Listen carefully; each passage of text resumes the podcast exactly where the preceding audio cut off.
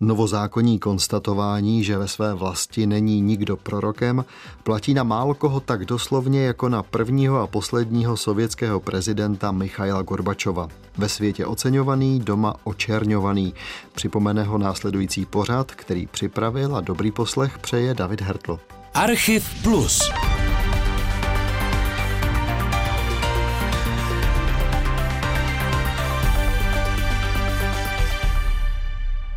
Já jsem se setkal se Soudrem Gorbačovem před devátým sjezdem jednotných zemědělských družstev. V den, kdy navštívil naše družstvo. Vítali jsme u pole. Tenkrát ještě s ním byl akademik Remeslo. Vítali jsme ho teda u pole, u pšenice, sovětské pšenice odrudy Mironovská 25 a on jako dobrý hospodář, bez ohledu na to, že bylo tenkrát mokro, protože vlastně začínalo jaro, klidně vstoupili do porostu pšenice, okukovali úrodu a soudruh akademik říká soudruh Gorbačovovi, že je to výborná pšenice a že jsou předpoklady dosáhnout vysoké hektarové výnosy.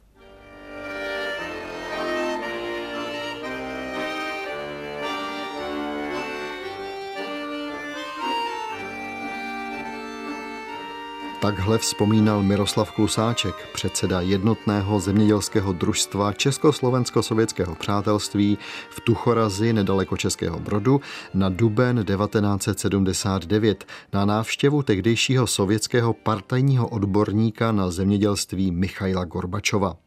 Když se Gorbačov procházel po poli ve středních Čechách, byl to čerstvý 48.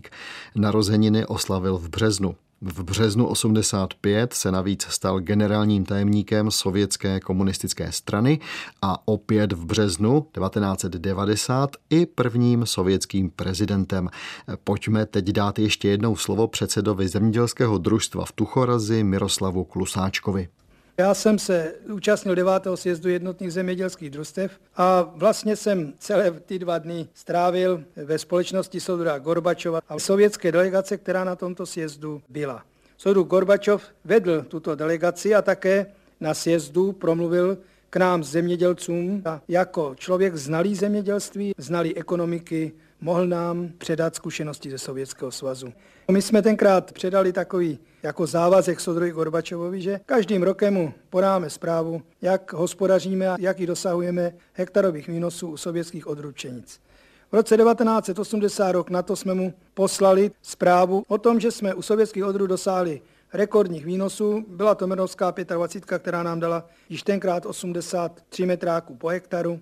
No a Soru Gorbačov nám odpověděl dopisem, ve kterém se vyjadřoval, že má upřímnou radost, že naše družstvo tohoto výsledku dosáhlo a že teda je to družstvo Československo-sovětského přátelství, které prosazuje ty ideály vzájemné lásky a bratrství mezi našimi národy. Za Miroslavem Klusáčkem se redaktoři Československého rozhlasu vydali ve chvílích, kdy bylo oznámeno, že Michail Gorbačov je novým generálním tajemníkem sovětské komunistické strany, tedy v březnu 85. My se ale teď vrátíme do prosince 84. Nástup Michaila Gorbačova do čela sovětských komunistů bývá občas podáván jako jakýsi převrat v Kremlu, jako nečekaná volba neznámého mladíka. Nebylo tomu tak. Gorbačov byl mužem, který byl v polovině 80. let v sovětské politice hodně vysoko. Někým, s kým se muselo počítat. Rozhlasové noviny 15. prosince 1984.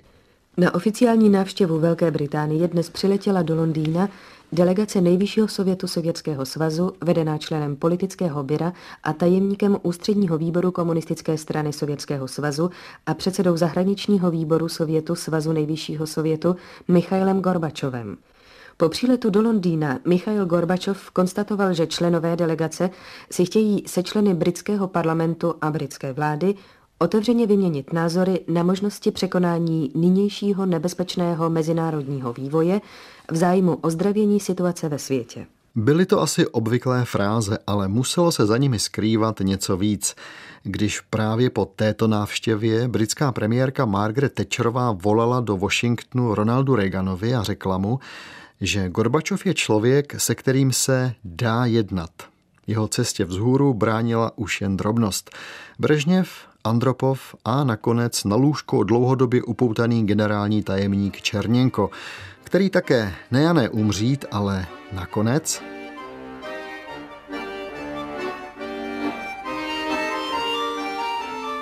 Дорогие товарищи, мы провожаем последний путь Konstantina Ustinoviče Černenka. Drazí soudruzi, doprovázíme na poslední cestě Konstantina Ustinoviče Černěnka. V této smutné hodině vzdávají sovětští lidé hlubokou úctu věrnému synu naší strany a lidu, houževnatému bojovníkovi za ušlechtilé komunistické ideály a vynikajícímu stranickému a státnímu činiteli. Takto se Michail Gorbačov loučil se zemřelým Konstantinem Černěnkem, úředníkem, místo kterého Gorbačov vedl všechna důležitá jednání. Jenže jak se vůbec dostal tak vysoko? O tom hovořil v roce 2010 ve vysílání Českého rozhlasu Libor Dvořák. Pokud máme mluvit o fámách, například, že Gorbačova vlastně do vedení sovětské strany a tudíž i státu dosadilo KGB, tak to z toho, co jsem vyčetl, vyplývá poměrně jasně. Vy jste mluvil o těch třech zemřelých starcích, tak to přesně je. A jeden z nich, který byl podle mého soudu jaksi nejprozíravější, Jurij Andropov, ten údajně Gorbačova, který přišel jako tajemník politběra, do toho nejužšího vedení strany v roce 78 a dostal velice nepříjemný resort zemědělství, které bylo v katastrofálním stavu, tak údajně právě Jurij Andropov mu říkal, Michaile, ty se nezajímej jenom o tu svou parketku, ale pořád koukej absolutně do všeho a buď každým okamžikem připraven, že budeš muset nastoupit úplně do čela. Nevím, nakolik je ten výrok autentický, ale vypadá to docela zajímavě a je to dosti pravděpodobné. Pokud jsme u té, řekl bych v tuto chvíli, pozitivní stopy KGB, tak KGB nezaměstnávala jenom hrdlořezy, ale také vysoce kvalifikované analytiky, kteří velmi dobře věděli, v jaké situaci zejména ekonomické sovětský svaz je a že bez reform to zkrátka a dobře nepůjde. Mimochodem, ta slavná slova perestrojka, uskarěně, které trošku vyprchalo a glasnost údajně nejsou vynálezem Michaila Sergejeviče, ale právě Jurie Andropova, což je docela zajímavé. A ještě jedna zajímavost, tyhle ty pojmy, řekl bych přímo fenomény, tedy v rétorické spíše, se objevily nikoli hned po příchodu Gorbačova do budovy na Starém náměstí, do té generálně tajemnické funkce, ale až na začátku příštího roku na 27. sjezdu strany.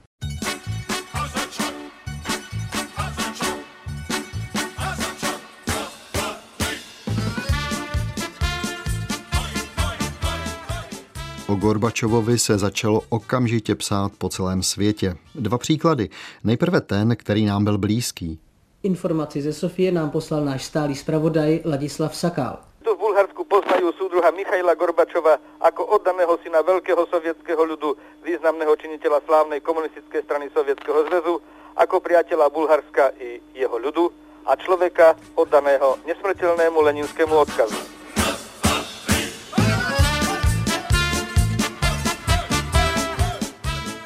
No a ještě pohled ze druhého konce světa. Rovněž americký tisk věnuje velkou pozornost událostem v Sovětském svazu, obsáhlým komentářům a úvahám, jak ovlivní zvolení Michaila Gorbačova do funkce generálního tajemníka sovětskou politiku i vztahy mezi Spojenými státy a Sovětským svazem.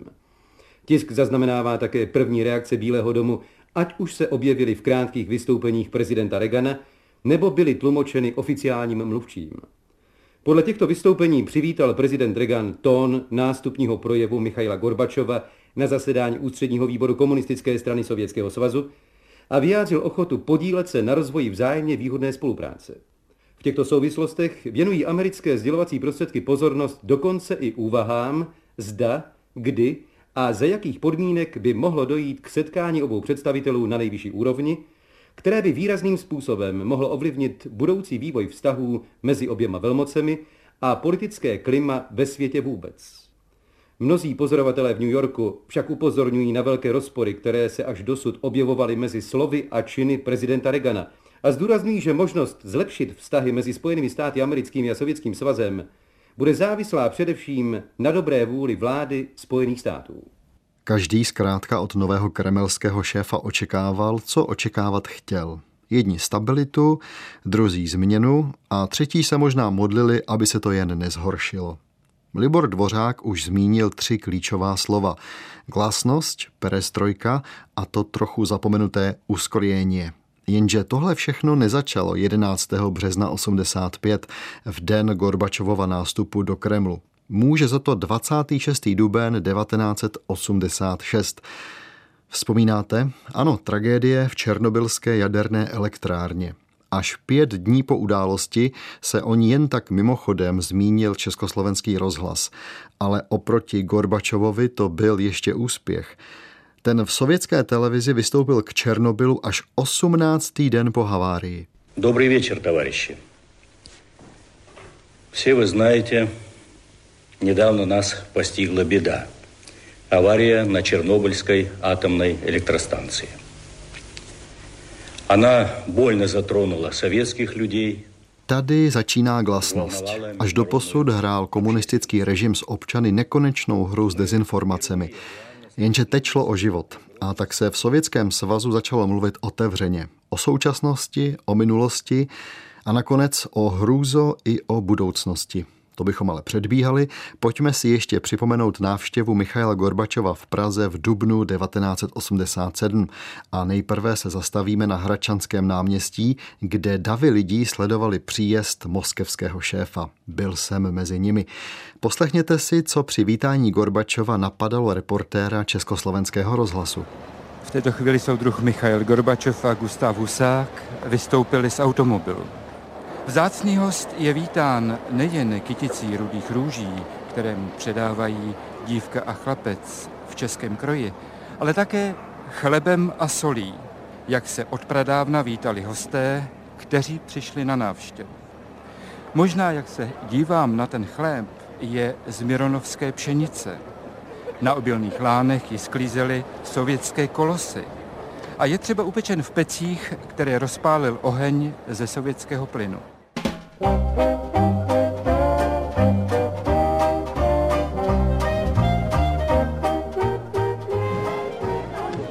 Opět jsme svědky spontánního setkání, ve kterém nechybí úsměv, dobrá nálada. Mnoho lidí si přineslo i své fotoaparáty ve snaze zvětšnit vlastní rukou tyto nádherné chvíle Хорошо развивается Словакия. Да смотрите, вас уже более 5 миллионов.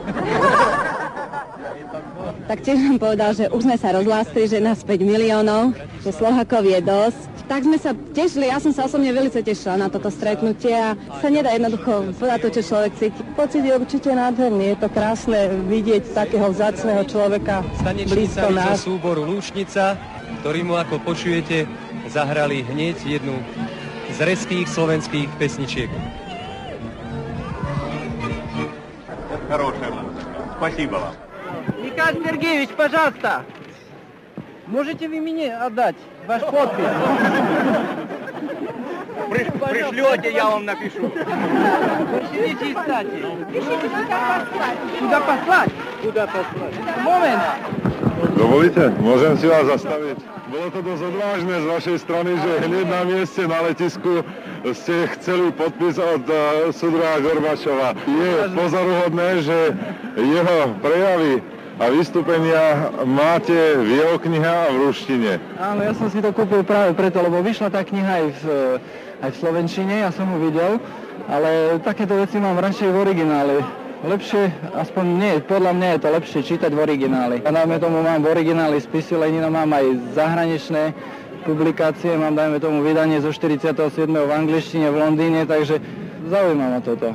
Kde pracujete? Študent je technika, stavebná fakulta. Teda zase oblasť, o ktorej takisto Sudruh Gorbačov hovorí a hovorí o nás mladých, o generácii, pre ktorú treba urobiť e, tú prestavbu. Prestavba myslenia bola predtým, čiže toto je len návrat norm, normálnemu, ako každá revolúcia, je vlastne len odstránenie rozporov, ktoré sa nahromadili. Čiže aj táto prestavba myslenia, tak to je len návrat k tomu normálnemu mysleniu. Posloucháte Archiv Plus. Osobnosti a události ve zvukových vzpomínkách. Najdete ho také na webu plus.rozhlas.cz aplikaci Můj rozhlas a v dalších podcastových aplikacích. Jenže z celé přestavby zbyla nakonec jen ona glasnost a na povrch vycházely věci, nad kterými sovětská společnost žasla. Pád komunismu byl nezadržitelný. Z ekonomických plánů se nepovedlo nic a situace například v zásobování sovětského venkova připomínala rozvojovou Afriku. Nikoli nadneseně se říkalo, že koncem 80. let, po zrušení prohibice, byly ve venkovských obchodech k dostání většinou jen chléb, vodka a portrét generálního tajemníka. Právem přejmenovali obyčejní sovětští lidé perestrojku na katastrojku a už v létě 89, tedy v době, kdy zdaleka nic nebylo jasné, se pod Gorbačovem třásla židle. Rádio Svobodná Evropa 8. srpna 1989 hovoří Egon Lánský. Politické reformy v Sovětském zvaze napredujú tempom, ktoré udivuje aj najoptimistickejších pozorovateľov a rovnakým dielom znepokojuje kritikou reformiem vo vnútri Sovětského zväzu a jeho komunistickej strany, rovnako ako v mocenských kruhoch v Prahe či vo východnom Berlíne. To všetko tým skôr, že hospodárska reforma podľa všetkého naráža na ťažkosti oveľa väčšie, než niektorí optimisti predpokladali. Druhotné efekty tohto vývoja, spoločenské nepokoje, štrajky a národnostné požiadavky a konflikty situáciu komplikujú ešte viac a v zahraničí ako v samotnej Moskve sa otvorene diskutuje, či Michail Gorbačov, ktorého postavenie je nepochybne otrasené, nie je dokonca v nebezpečenstve, že ho zasadia či už vnútrostranickým alebo vojenským pučom. A zatímco Gorbačov cestoval po světě a stal se miláčkem západu, doma jeho popularita povážlivě klesala. V roce 89 jej podporovalo 50% obyvatel Sovětského svazu, o rok později už jen 20%. Ještě jedna ukázka z vysílání Rádia Svobodná Evropa, tentokrát z 11. prosince 89. Generální tajemník Gorbačov vládne stále bez konkurence, ale množí se protestní hlasy. Až dosud vždy zahraničně politické úspěchy, například odzbrojovací iniciativy nebo schůzky na nejvyšší úrovni, byly jakýmsi kapitálem, kterým bylo možno bojovat proti stále prázdnějším regálům v obchodech. Tentokrát Gorbačov nebyl ušetřen ani na tomto poli. Jeden z členů ústředního výboru, tiskové kanceláře udávají jeho jméno jako Mělníkov, se především zeptal, je správné klanět se před kapitalisty, je správné žádat papeže o požehnání, což byly jasné narážky na Gorbačovovu nedávnou návštěvu Vatikánu a setkání s americkým prezidentem.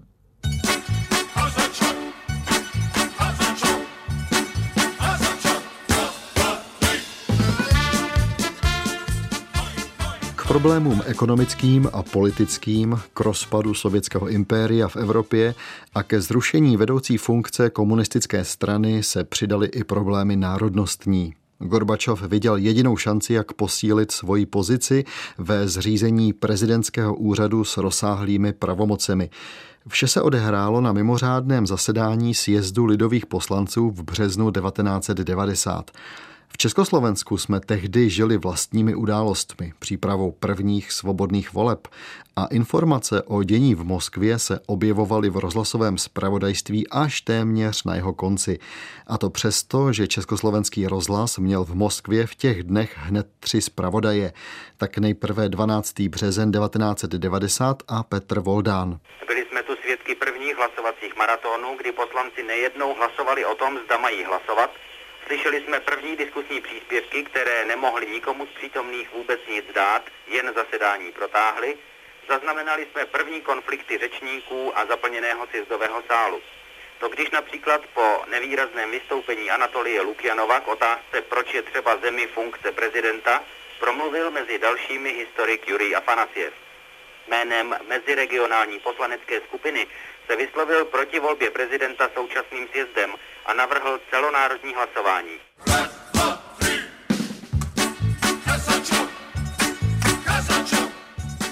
13. březen 1990 z Moskvy hovoří Lubomír Šišák. Predpoludnejšej a z časti aj popoludnejšej diskusii k zavedeniu prezidentskej funkcie a k zmenu zmenám v 6. a 7. článku ústavy dostali slovo prevažne zástupcovia zväzových republik.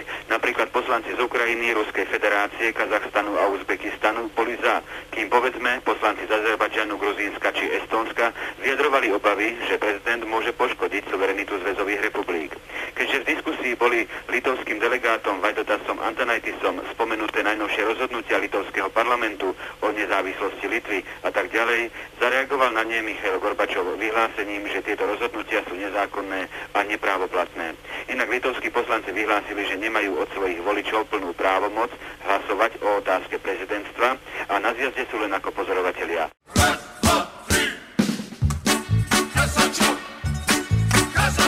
14. března 1990 se z Moskvy přihlásil Vladimír Věrčák.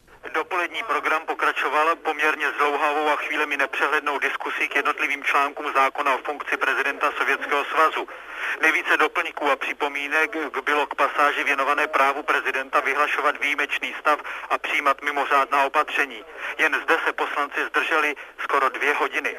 Nakonec však byl celý zákon o funkci prezidenta sjezdem lidových poslanců schválen podvečer začalo navrhování a schvalování kandidátů na post prezidenta. Postupně se vykrystalizovali tři kandidáti.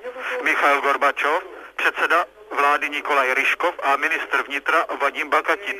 Poté, co posledně jmenovaný se vzdal možnosti stát se prezidentem, začala diskuse k osobě Michaila Gorbačova, která však nevyznívá tak pozitivně, jak se v průběhu sjezdu zdálo. Na jeho adresu zaznívají kritické hlasy, které mu zaznívají, že za pět let přestavby se země nepohnula ku předu. To například slovy poslance Avalianyho že dopustil odsouzení litevců za jejich oprávněné snahy o samostatnice. O tom hovořil ukrajinský poslanec Kucenko. I to, že některá svá zásadní vystoupení na mezinárodní politické scéně údajně nekonzultoval s nejvyššími orgány země. Poslanci mu rovněž dávají za vinu neřešení kritických situací v Azerbajdžánu, Černobylské oblasti, stejně jako v stranické demokracii nebo ekonomickém postavení Sovětského svazu. A konečně 15. března 1990 opět Petr Voldán. Michail Gorbačov sice získal nadpoloviční většinu hlasů lidových poslanců a mohl tak dnes v Kremlu složit prezidentskou přísahu, problému mu ale neubylo, spíš naopak. 59,2% hlasů pro jeho kandidaturu totiž znamená, že více než 900 zástupců lidu různou formou od neúčasti na sjezdu po hlas proti vyjádřilo nespokojenost s dosavadní politikou přestavby. Ani inaugurační projev Michaila Gorbačova nepřesvědčil. Byl značně obecný a to i v mezinárodně politické části. Za zmínku ještě stojí nastolení radikálnějšího kurzu přestavby ve všech oblastech života Sovětského svazu. Gorbačov se tak stal prvním prezidentem Sovětského svazu a také posledním. Po 22 měsících jeho úřadování Sovětský svaz zanikl. Od prosince 91 byl Gorbačov soukromou osobou. Tento nositel Nobelovy ceny míru za rok 1990 je podle mne tragickou postavou. Upevnit socialismus se mu nepovedlo, hospodářský zázrak se nekonal a zabránit rozpadu Sovětského svazu nedokázal. Také jeho slavná vize společného evropského domu, namířená proti spojenectví západní Evropy se spojenými státy, se naštěstí neprosadila. A nakonec Pohledem prostých Rusů právě Gorbačov zavinil rozpad sovětského impéria ve střední a východní Evropě. Právě Gorbačov vzal prostým Rusům pocit, že jsou velmocí. A tak pokud jsme v letech Gorbačovova panování získali nějakou svobodu, můžeme to okomentovat bonmotem z jednoho českého filmu z roku 1987. Ale to všechno, co jste říkal, by znamenalo, že i neschopnost může splodit pokrok. Jistě, Ovšem pouze jako vedlejší produkt. Dnešní Archiv Plus pro vás společně s techničkou Jitkou Procházkovou připravil a od mikrofonu se loučí David Hertl.